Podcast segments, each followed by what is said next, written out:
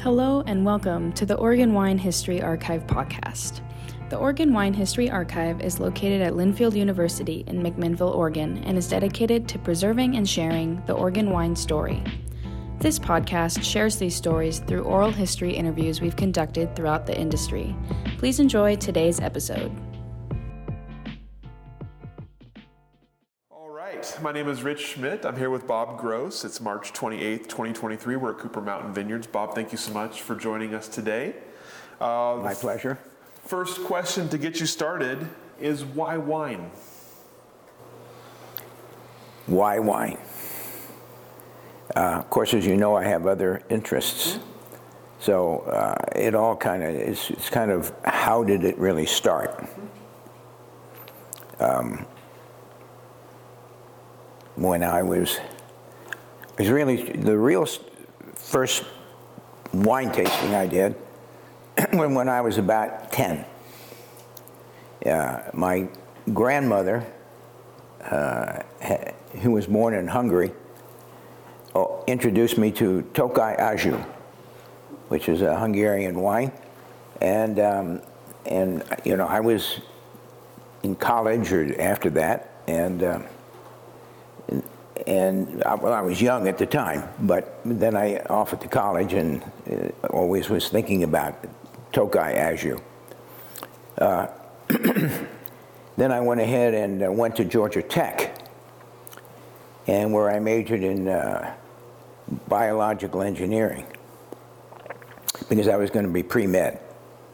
And that was the only kind of way, the only pathway at Georgia Tech. And I was at Georgia Tech because I lived in Atlanta and it was a, a great school where I could live at home and go to school and get a degree without costing too much money.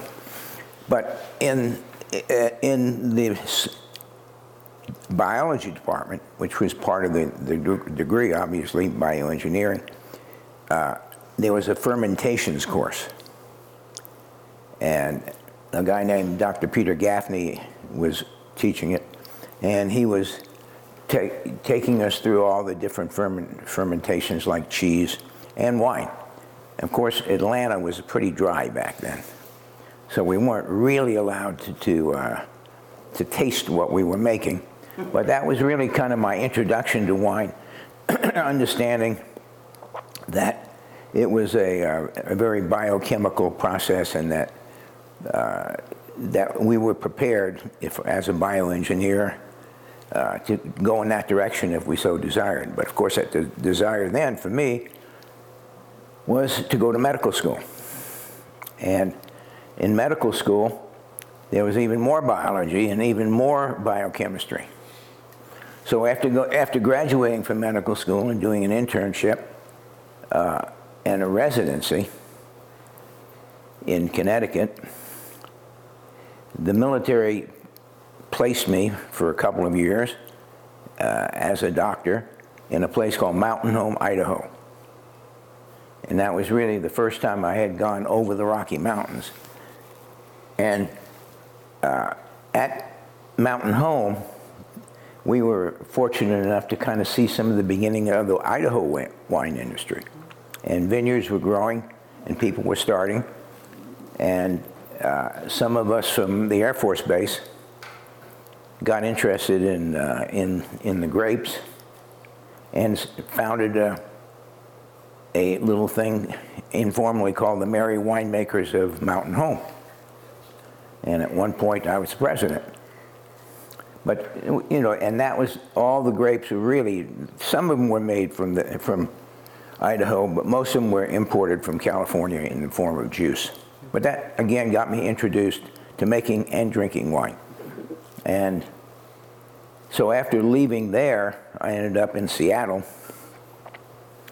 at the University of Washington. And there was a group of doctors there that were, had been making wine in the uh, Pike Street market, about 10 people. And they invited me to be a part of it. Uh, because I was, I just happened to be there at the time and showed an interest. so that was a real, that was the real first time that I was making a lot of wine, because there were, nine or ten of us about, and we would make, you know, uh, uh, several hundred cases for all of us. But it got to be big enough to where, you know, the, the general principles of making wine uh, in a little bit more than your home was needed. So, so the uh, the process and, and how to go about doing it was we, we refined it. the, the kind of the, one of the founding guys was a guy named Hans Dorr, Dr. Dorr, and he would he was uh, a European, and so he knew he knew a lot about wine. As a matter of fact, he went ahead after uh, they kicked us out of the Pike Street Market to, to, to form something called French Creek Wineries in Woodinville, which was in existence for a short while. But meanwhile, my wife and I, Corrine, because I was got married in this interim, uh, who was from Portland, decided we were going to move down here to Portland because her family was here, and also because I, I, I had an interest in Pinot Noir grapes. And the group up in Washington was all about Cabernet grapes. And so I, I had heard about Dick Erath and what he had done, and David Lett. So it just so happens that the, a piece of property was for sale through kind of my, my, uh, my wife's uh, godfather, uh, which is now Cooper Mountain Vineyards in, in the area of Beaverton and Aloha. It was up for sale. He was selling it, and it was going to be a development. But when he found out that we were interested, because possibly interested, we came down here, looked at it, and here it is on a southwestern slope, and it was it was perfect. This was a place where my wife had ridden horses when she was young, and it just we got back to that, and so she knew, you know, she this was kind of a part of her way back when she was 10 years old, 12 years old. So we ended up purchasing it, and with the idea of growing grapes on it. And uh, of course, then the question is, where are you going to get the grapes from? Well, you just call Mr. Erath and Dick Erathan at the time, and and he'll. Uh, he'll kind of get you started. So that's what I did. And he uh, sold us a bunch of grape cuttings, told us where to put them, how to start everything. And that, that's how it all started. What year was that that you purchased this? About 1978. I want to come back to all of that, but I want to talk about uh, the other uh, the other part of your life. We kind of fast forwarded through there. So, um, tell me why medical school and what was what was what did you, what was your what did you determine to be your specialty in medical school? Um, well, you know, I was always interested in, in physiology and the way the human body operated, and also the mind, and how the mind influenced the body. So, uh, during my medical school career, um, I, I, was exposed to a lot of people from obstetrics and gynecology and the hormones and the, the uh, physiology associated with reproduction. so I ended up doing um, some training in obstetrics and gynecology, and that's how I got into. Uh, that's that's that's what I was doing in the military. I was the chief of OBGYN at Mountain Home Air Force Base.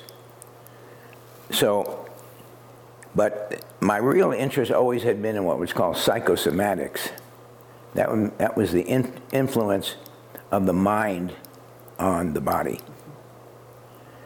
So, after practicing OBGYN a couple years in Seattle, I decided that I would like to learn more and specialize in, in that part of OBGYN. And so I went over to the uh, medical school, University of Washington, and they kind of put me in the direction of the psychiatry department since it was mind body that I was interested in, and also the OBGYN department. And they said, sure, you, you could come here and, and do some studying, uh, actually do some residency for a couple of years. And if that's what you're going to get out of it, to do, to be a specialist in psycho, psychological aspects of women's diseases. And after being there two years, it was only going to be another year before I became a certified psychiatrist. So I just stayed on. And then they asked me to join the uh, psychiatry department and the OBGYN department at the University of Washington, where I taught for a couple of years and did some research. But it was, it was really the idea of uh, coming down to Portland, uh, joining Corrine's family, and the pull of the grapes that brought me down here. But also, I mean, psychiatry was easy. Uh, I mean, there was there were a lot of spots here, and so I joined the VA um, and did some uh, in the department did some consulting in the Department of Psychiatry here, and then also set up a private practice. Now, it all kind of fell together because the other problem was it became obvious to me if I was going to do anything with grapes and wine, I couldn't be an obstetrician. It just was not practical. But I could be a psychiatrist because you have so much control of, of your time. And you can, you can, the idea is, is that you really do can adjust it how you want. I could harvest, I could take that time off, but you can't do that with OBGYN. so, You don't say. so I kind of veered in that direction for that reason. And also, uh, so that, that's why we came down here to practice psychiatry and to open uh, a vineyard and a winery. So we, we planted the grapes with the help of local people. Um, as I said, I, I being a, a, bioengineer, applied biology from Georgia Tech, I could pick up the textbooks on wine and winemaking, most of which came from the University of uh, California, Davis, and I could understand it because I had the background for it. And my wife had the background for growing things. So I could make the wine and she could, she loved putting in the plants. And so we were a good combination. So we planted the grapes, and after about three or four years, some grapes came out, and we started making some wine uh, in the garage of the house I live in right now. And we did that for a few years until all of a sudden we had a lot of grapes. and we were up to about 15 acres. And uh, it became apparent that this wasn't going to be just a, a hobby, you know, that, that there were a lot of grapes there. So we started selling grapes. We sold some to Ponzi, we sold some to um, Elk Cove, the, the Campbells, uh, and and somehow Myron Redford was associated with it all, and he sold us some grape plants as well. And so we were off, and uh, and, it, and then we ended up planting this whole thing of about 25 acres. And uh, hired Rich Cushman as a consultant. Uh, Rich has helped a lot of people get started as, as in winery, and of course he still has a he has a winery of his own. But he did a lot of consultation, and so he helped us buy the bigger equipment, and so we started making the wine in the garage, and eventually outgrew it, and ended up making wine in this building right here, which was a horse stable. And then we outgrew that, and then we built other buildings over here. Now, I, one of the th- problems is that it turned out that this area that we bought this farm in is so close to Aloha and Beaverton that it was influenced a lot by the zoning of uh, the the county which saw this as long-term development, not as farm. Yet across the street is where the farm began. The EFU land started across the street and goes for miles and miles and miles, but we were on the other side.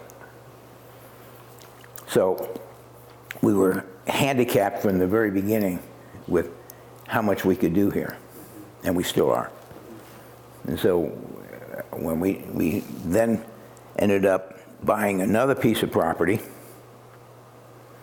uh, east of here, uh, which we call Meadowlark, and uh, which was about 40 acres of grapes, which then turned out, since it was closer to the to the to the city, to and ended up being annexed into the city of Beaverton. And it became apparent that we couldn't, uh, we just couldn't continue to farm it with with uh, that many people around. So we knew that that was going to be, eventually it was going to, it was, just couldn't be. But we did buy it in 1985 or 84 or something like that, and, and we just recently sold it. So we had 40 years out of it. And then we bought another piece of property on Farmington Road, further down, another 40 acres, and then we ended up buying another 40 acres uh, in Cornelius area. And we held, and we, we started just increase, increasing the size of everything. Of course, somewhere along the way, we had we outgrew Rich Cushman, and interim wise, we had um, Fuller, Bill Fuller. Yep, because he sold his place and he was with us for a couple of years. John Eliason was with us a couple of years, but eventually Gilles found us. And so he ended up being our winemaker, and he's been that way for 15 to 20 years. He came from Bridgeview. I'll give you another question now. Perfect. Perfect. Um, before we get in, I'm, I'm curious about, you talked about the, the growth of this place, and I'm curious about that, but I'm, I'm also curious about your initial impressions of Oregon's wine industry when you moved here and your interactions with some of the founders of the industry. What, what did you think of the people who were making wine here at that point? Well, it was a, you know, I didn't even think of it as an industry. I mean, I, I, there were only about, I don't know, actually 20 or 30 vineyards and wineries in the whole, or all of Oregon. so I, I just, it really didn't occur to us that it was an industry. Uh, because there were a bunch of individuals, and it's not like we met, you know, uh, to consult with each other all at once in one place. I mean, gradually over the years that would happen with the Oregon Wine Association and the Oregon Wine Board, but that didn't start that way. I mean, it was really, you would just go over there, I'd go talk to Dick, and then of course the other Dick Ponzi was right down the street, and would consult with them informally. But it, it, it was apparent we couldn't sell all the wine ourselves. So we uh, found out there were things called wine wholesalers in Oregon. And so uh, we,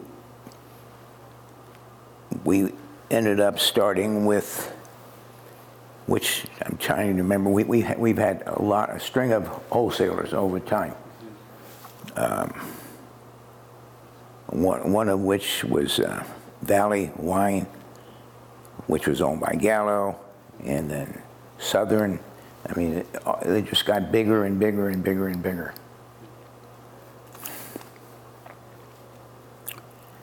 So that that kind of became the industry. Uh, you know, we didn't understand that part of the industry because everything we were selling was just right out of here.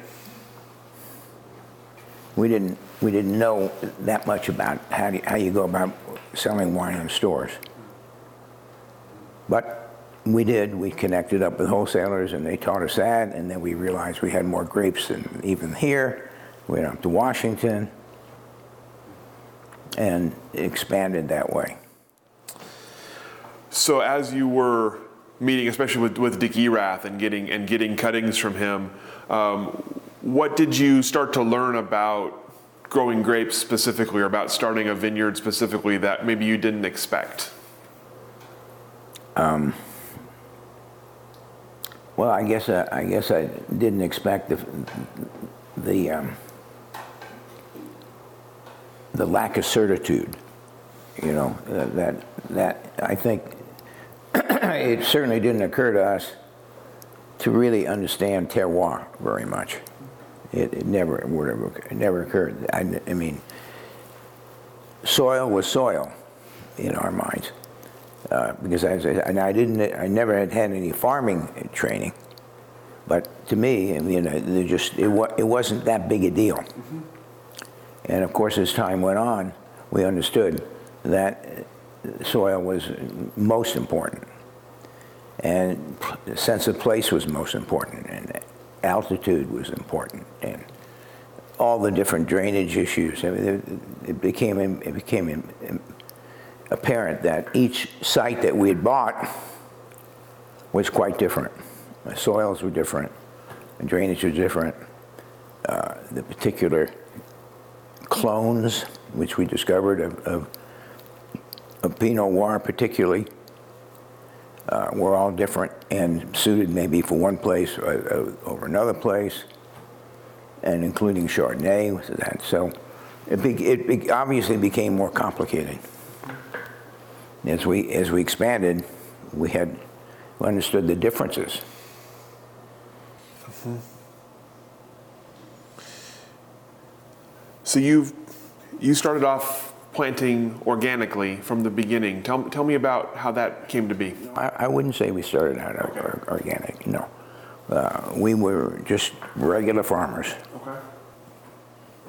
So what, what caused the what caused the change?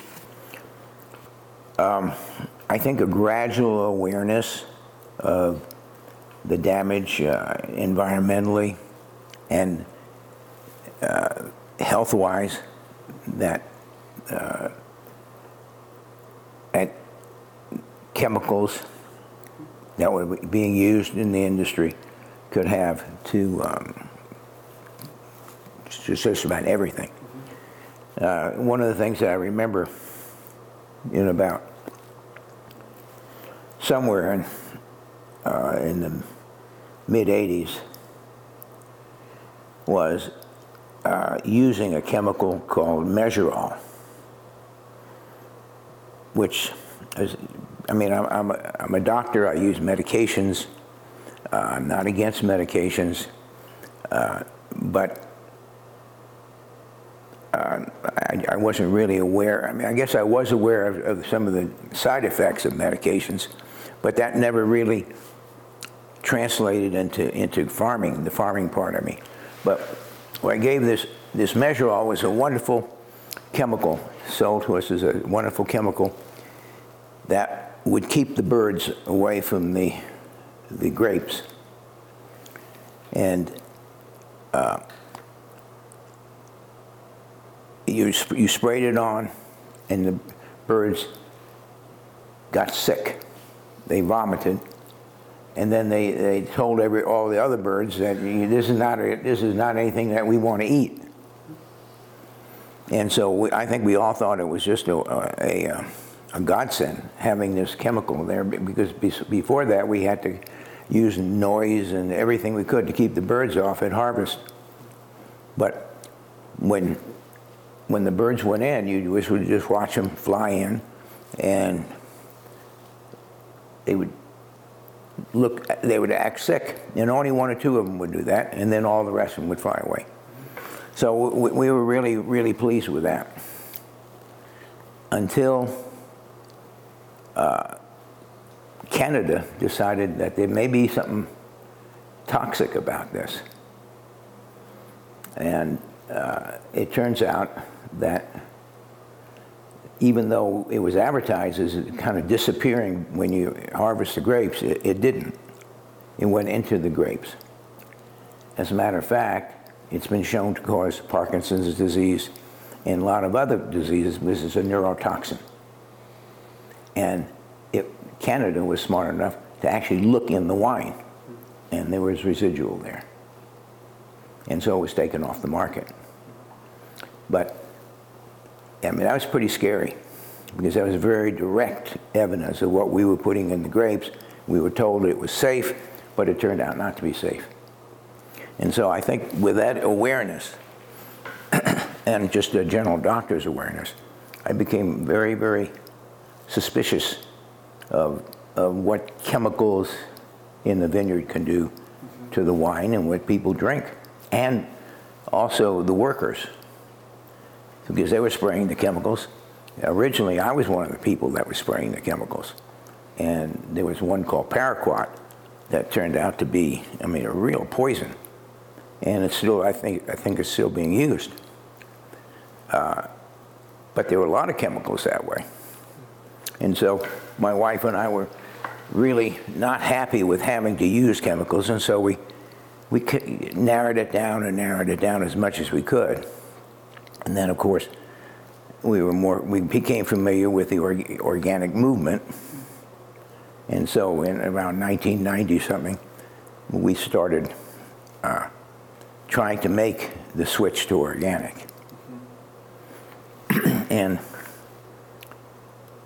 I mean, of course, there were other, other people doing it, and it so we knew it was possible.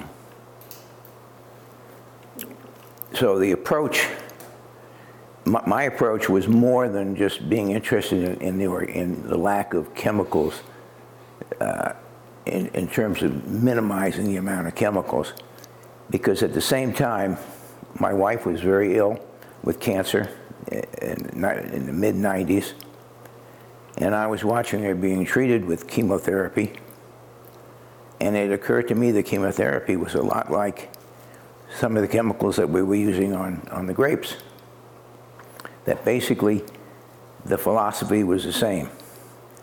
It was you use a silver bullet to kill the cancer or to kill the bacteria or the molds or anything in, in, uh, that went on the grapes, that botrytis and so on, fungi. But the, the approach was to use a silver bullet to kill it. And then I got exposed through my medicine and acupuncture uh, into alternative medicine and homeopathy and the whole idea of alternative agriculture came to me at the same time. And I mean, maybe other people were thinking the same way, but alternative agriculture became an interest to me. And then I learned about Rudolf Steiner and biodynamics and was fortunate again in the mid 1990s to, to be exposed to uh, Alan York, who was from California and had started with uh, Fetzer and Benziger and sh showing them how to, how to uh, use the philosophy of anthropo anthroposophy, which is biodynamics, uh, in with grapes. And so Alan, it turned out, had been hired by Mr. Benziger, who was trying to start a vineyard here right off of Chehalem Mountain. Uh, and so somehow Alan and I got contact, contacted each other. And so Alan was able to start us on the path to biodynamics because his benefactor was really Mr. Mr. Benziger, who was pretty established uh, and uh, had a lot of resources. So Alan came here, and uh, he was uh, he was very energetic and very idealistic Californian, and so our first consultation was very eye-opening to me because Alan said, uh, okay, he came over here uh, and said, let's go look at the plants. And he said, uh, you have a shovel? I said, well, what do we need a shovel for? He said, well, that's where we're going to dig in and look at what, see what's in the soil. I said, well, that's a kind of a novel idea. because before that, over the years, we'd had consultants from Davis, University of California, Davis, who came to Oregon, and they never even looked at below their feet. They're always looking at the top part of the plant. Alan wasn't interested in that. He was interested in the soil and in the roots. So he starts going through the vineyard, digging, and said, You don't have any earthworms here. I said, Well, that hadn't occurred to me. He said, Your soils have been killed by all the chemicals that you've on, you sprayed on. And I, I just was devastated. I had no idea that this was killing the, the anything in the soil.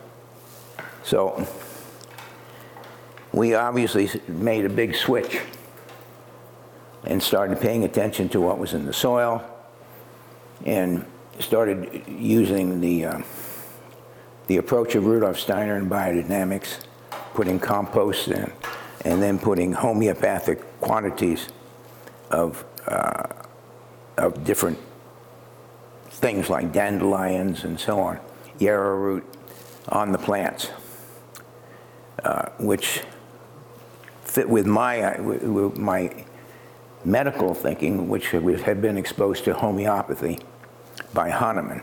It turned out that Hahnemann influenced Steiner into doing the same type things, spraying infinitesimally small amounts of, of uh, natural substances to act as catalysts to help the, the, uh, the plants grow. What was that transition process like once you once you start down the biodynamic path? How long did it take you to to get your vineyard to where you were happy with it? Well, it, it takes you know, it takes three years for certification, and I would say, you know, that first year or two, particularly, the plants are really pretty shocked because again, what we're trying to do with biodynamics is have the plant be a strong, be stronger to where it can fight off natural diseases by itself. The idea of wellness in plants to make them a, a stronger host. And so we immediately, I mean, when you first do it the very first year, it's kind of like the plants are feeling very vulnerable. I mean, everything that had protected them before is gone. It's kind of like they, you know, like they had a shield around them, and then the shield had to drop, and they had to learn how to fight things off themselves. And so, first year or two, particularly, I mean, a lot of diseases occurred. But amazingly enough, they began learning how to fight off the diseases. And so the amount of chemicals were, that were needed were way less than before, and we use different chemicals. It's not, I mean, organics is not lack of chemicals. It's lack of non-man-made chemicals. But as we know, cyanide can kill, and it's a, it's a, a natural occurring substance. So you, you have to, you can't just use any chemicals. But it's amazing that, that, that the grape Plants really don't need that many chemicals, uh, organic chemicals, to keep them healthy.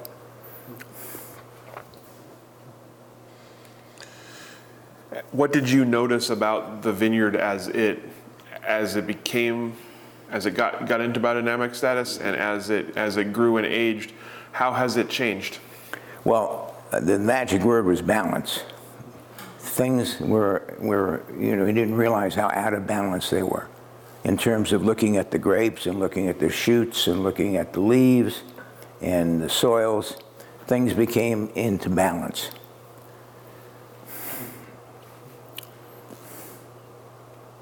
And, and of course, um, the grape, the flavors were changing in the grapes because uh, the goal was not really just to be make more and more grapes, which was I think originally all of our goals originally.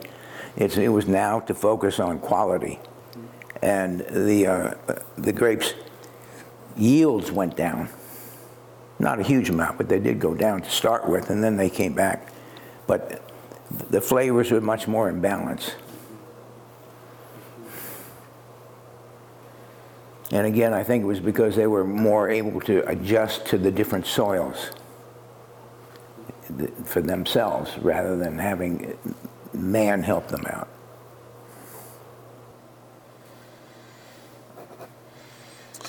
So you talked earlier about about uh, finding Gilles as your winemaker. Uh, tell me about the process of, of bringing him on board and, and what he has brought uh, to your team.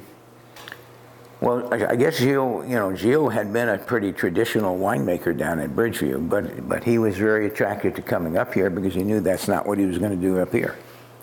And it, it turned out again. I mean, it, you know, over the years I have taken trips to France and to South America, uh, and they they were as usual ahead of us. I mean, there were a lot of places that had become organic uh, and a lot of places that had become biodynamic ahead of us. And Gilles was quite, aware of that. So he was totally on board to, to working on that. The other thing about Gilles that's different than the American winemakers is that he's what's called a vigneron, which is he, he, they, they don't believe in the term winemaker because wine is made in the fields, it's made in the grapes. And so he uh, he really uh, was quite different than, than the other winemakers that we've been associated with because he, he was really uh, looking at the plants mostly. And so when we went organic and biodynamic, he was 100% on board. And I'm not sure we could have done it without his help.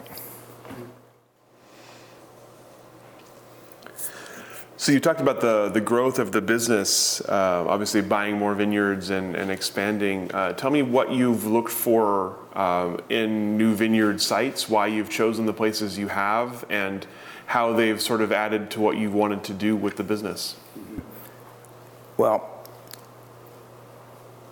the, the advantage, I mean, the ones here in Washington County, all of our the vineyards here, we planted all of them.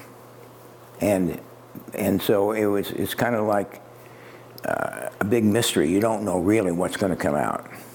Uh, you, you, try to get, you know, we got more sophisticated in terms of soil analysis and, and uh, having consultation about what grapes would grow where and so on. But you really never know. And one of the reasons you never know is that, like, we would buy 40 acres. Um, it turns out maybe two acres would grow great grapes, and maybe 10 acres would be just average. Uh, and you never would know until it's been four or five years. But we, we, we, we there weren't, it wasn't anything to buy, and so that's what we pioneered basically that. But then after several years, and now our recent expansion into um, Yamhill County, we bought things that were already growing, and we could taste the grapes uh, for in the wine. I mean, all of them, all the vineyards that we bought, uh, including Dick Erath's vineyard, um, have have a, a, track record now. Back then there was no track record, but now we're we so now we're looking for track records, mm-hmm. And so we're able to do that. So buy, buy vineyards that are available, which of course is still pretty rare, uh, and try to get the ones that would fit into what we're looking for. And what is that? What are you looking for? Well, we're looking for that balanced flavor that it's hard to describe because uh, there's no one Pinot Noir. There's no one Pinot Noir style. There's no one type of Pinot Noir. and We have a bunch of different type of uh, clones. Some of them are very elegant, some of them have a lot of backbone, and some of them can age a long time, some of them can't. And so it's got a, an individual style that we're, we've been interested in. That's hard to describe, but it, I would say it's more uh, old world rather than new world. And of course, Gilles influenced on that, on, on that. But you can't, you have to find the grapes that fit. You can't fit the grapes onto, onto that, onto the soil. You have to find them, the perfect spot for them.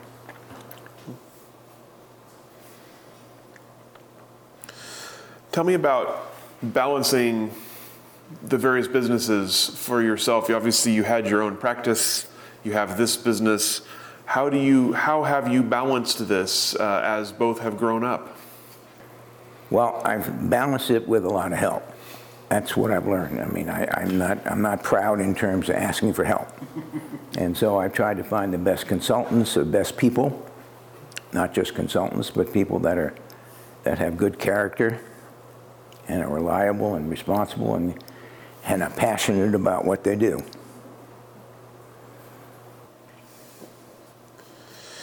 Um, obviously, we met your daughter earlier, who's come into the business. Tell me about her entrance into the business. You know, they were raised right here on, on, on the farm, uh, the vineyard, and Barbara uh, really took a real early interest in it, uh, and started working in it in some form or another, probably in high school or early college. And so over the last 20 something years, she's continued to, to learn more and more about the business, and now uh, she was very active in the, in the uh, Willamette Valley uh, Association and also in the Pinot Noir camp. And so she's she's just grown with the industry, to be honest with you, because you know, she's 20 years is the industry really isn't that old.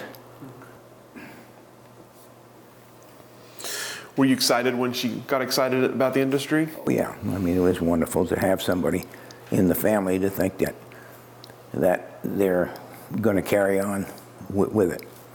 I mean, uh, it's rarer than we think. So I'm, I'm curious. I want to go back. I'm going to kind of go out, out of sequence here for a second. I, I want to back up to um, you started making wine, Washington. You found your way down here. Tell me about how, I guess, how did, did you did you think it would work? Did you always did you always think that you'd be able to make wine successfully? Was it was it like once once it became part of your plan? Did you did you know it was going to work? Well, I was, you know, as I said, I I feel like I'm a second generation pioneer, not a first one, and the the first generation showed us that it could work, and that there could be a business, and you know, David Lett's um,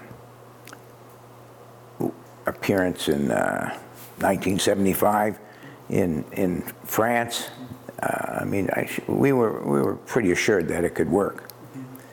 Uh, but again, since I was always my income was really mostly from being a doctor. I was. I, I think I only gradually decided that financially that there was some stability also coming from the wine business.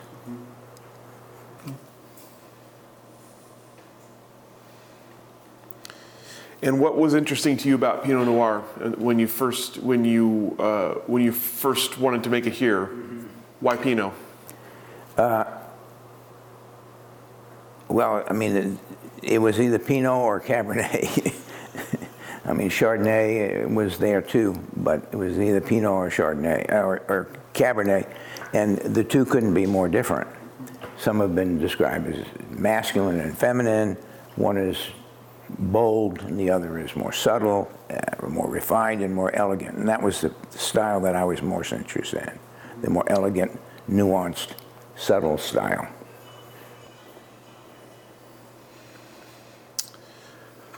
So tell me about the growth of the Oregon wine industry. Uh, obviously, you've seen a lot of growth in the Oregon wine. You've seen almost all of the growth of the Oregon wine industry.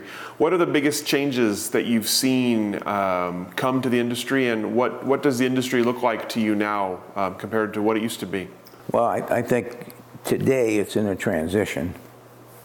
Uh, originally, again, it was little mom and pop businesses. Uh, even Erath and all the rest of them were, couldn't be described as much more than a mom and pop op operation. and then uh, bigger companies got interested. One of them even got interested in us for a while.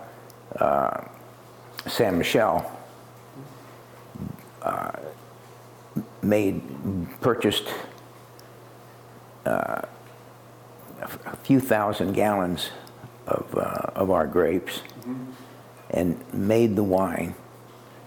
Uh, we started, started crushing them here and took them over to Eastern Washington. A guy named Gore, Doug Gore, who was ended, ended up to be their president of, uh, of wine operation, Ste. Michelle. and they, uh, they, very, they got very interested in, I mean, in they were just experimenting with the grape. And it, it was an eye opener to me to see, you know, how big a, a, giant company like that, how, how they operated. I mean, it was very different than us here. And it really wasn't, uh, they, had the, they, they, had their little ex secret experiment, essentially, that we were helping them with. The next thing we knew, they bought Erath Vineyards.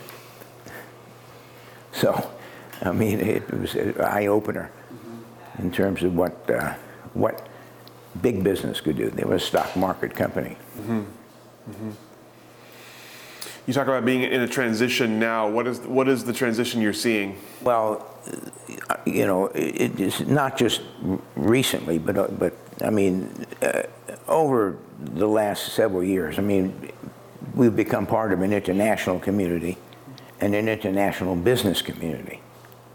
I mean, the French have come here and bought uh, lots of lots of land, and uh, other people from all over the you know uh, other wine uh, business people have come from all over the world and have started buying things here, which is actually making it more difficult for us local people because their their their resources are way different than ours. Venture capital people, you know, all that all that's kind of new.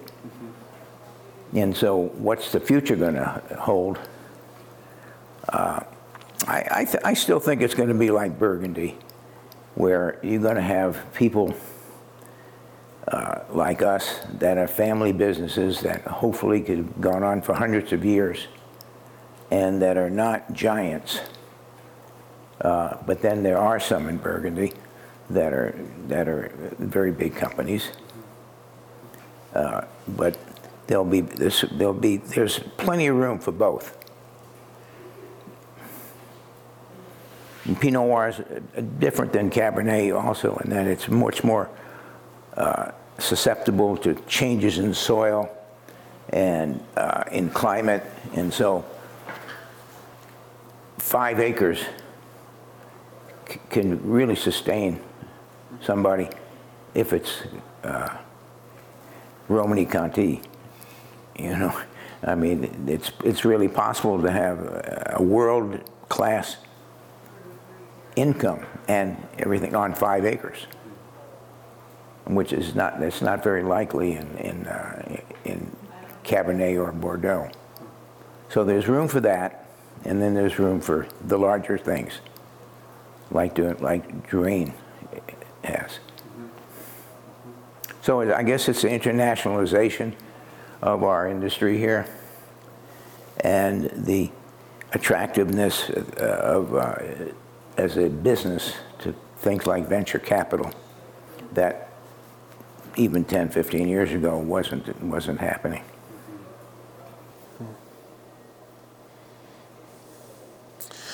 And for Cooper Mountain itself, obviously a lot of growth and very recent growth with the addition of Arbor Brook, which you mentioned. Um, what are you what are you hoping for its future? Well, I'm, I'm hoping for it to be uh, sustainable enough to be able to be an entity. Uh, there's, a, there's a certain economic size that things have to be if, if they're going to sustain themselves. I mean, there, there are many hundreds of wine, thousand wineries now in Oregon, but really, honestly, 30 years from now, I doubt if though I doubt if 20% of them will be in existence.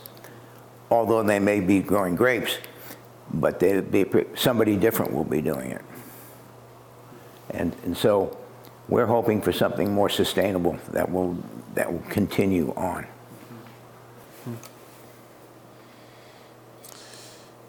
So we recently saw at the 2023 Wine Symposium you were oh, given an industry award, and congratulations on that. I'm curious uh, what that means to you after a, a career in wine. Well, I think what it meant to me, frankly, was the recognition of organics and biodynamics as, as a real thing, not, not some kind of strange offshoot. I mean that it's really, it's really uh, becoming mainstream. And so I felt very good about contributing to that. What most people don't understand actually as well is that the great uh, wineries in France, at least 50 to 60 percent of them, if not more, are organic and biodynamic. They just don't advertise it. On that note, uh, obviously we, we talked to Gilles earlier and we asked him a similar question. Um, how have you seen the growth of organics and biodynamics in, in the Oregon industry? Um, and what do you see for the kind of the future of that type of farming here? Well, I think it's, I think uh, it's, it just seems to be increasing every day, the amount of interest in organics and biodynamics. Again, because the ultimate the ultimate is because it improves the, the quality of the grapes and the wine. And so, you know, whether people believe in any of the theories, uh, and there are some pretty out, you know, out there theories in terms of these, uh, particularly biodynamics, it's really the proof is in the bottle. Mm-hmm.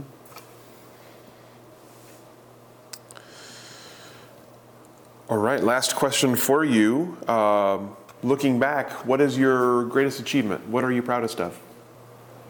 I think I'm proudest of putting this, this whole system together. Uh, you know, it's, it's, it's not just the brand, it's, it's the people. It's mostly the people. That we put the Sanchez family and Gilles and a lot of other people into, into some kind of big system. It's, it's a, a wine family. And that's been my, my greatest achievement, is creating a wine family. That's all the questions that I have for you. Uh, is there anything I didn't ask that I should have? Anything? No, I think you did, did fine. Can't. Can't. No complaints. That's all good. No, I hope so. Hope I didn't do any gaffes. No, it's fantastic. Uh, thank you so much for your time and for sharing this beautiful space with us and sharing your stories with us. And I hope it makes it to the archives okay. Thank you for joining us for this edition of the Oregon Wine History Archive podcast. And thank you to all our supporters, partners, donors, and interviewees who have helped make our project a success. Be sure to check out our website at OregonWineHistoryArchive.org for more interviews, photographs, wine labels, and more. And stay tuned for more interviews as we tell the story of Oregon wine. The Oregon Wine History Archive podcast is brought to you from the Oregon Wine History Archive at Linfield University, with a very special thank you to all the Linfield Archive students who have contributed to these oral history interviews over the years.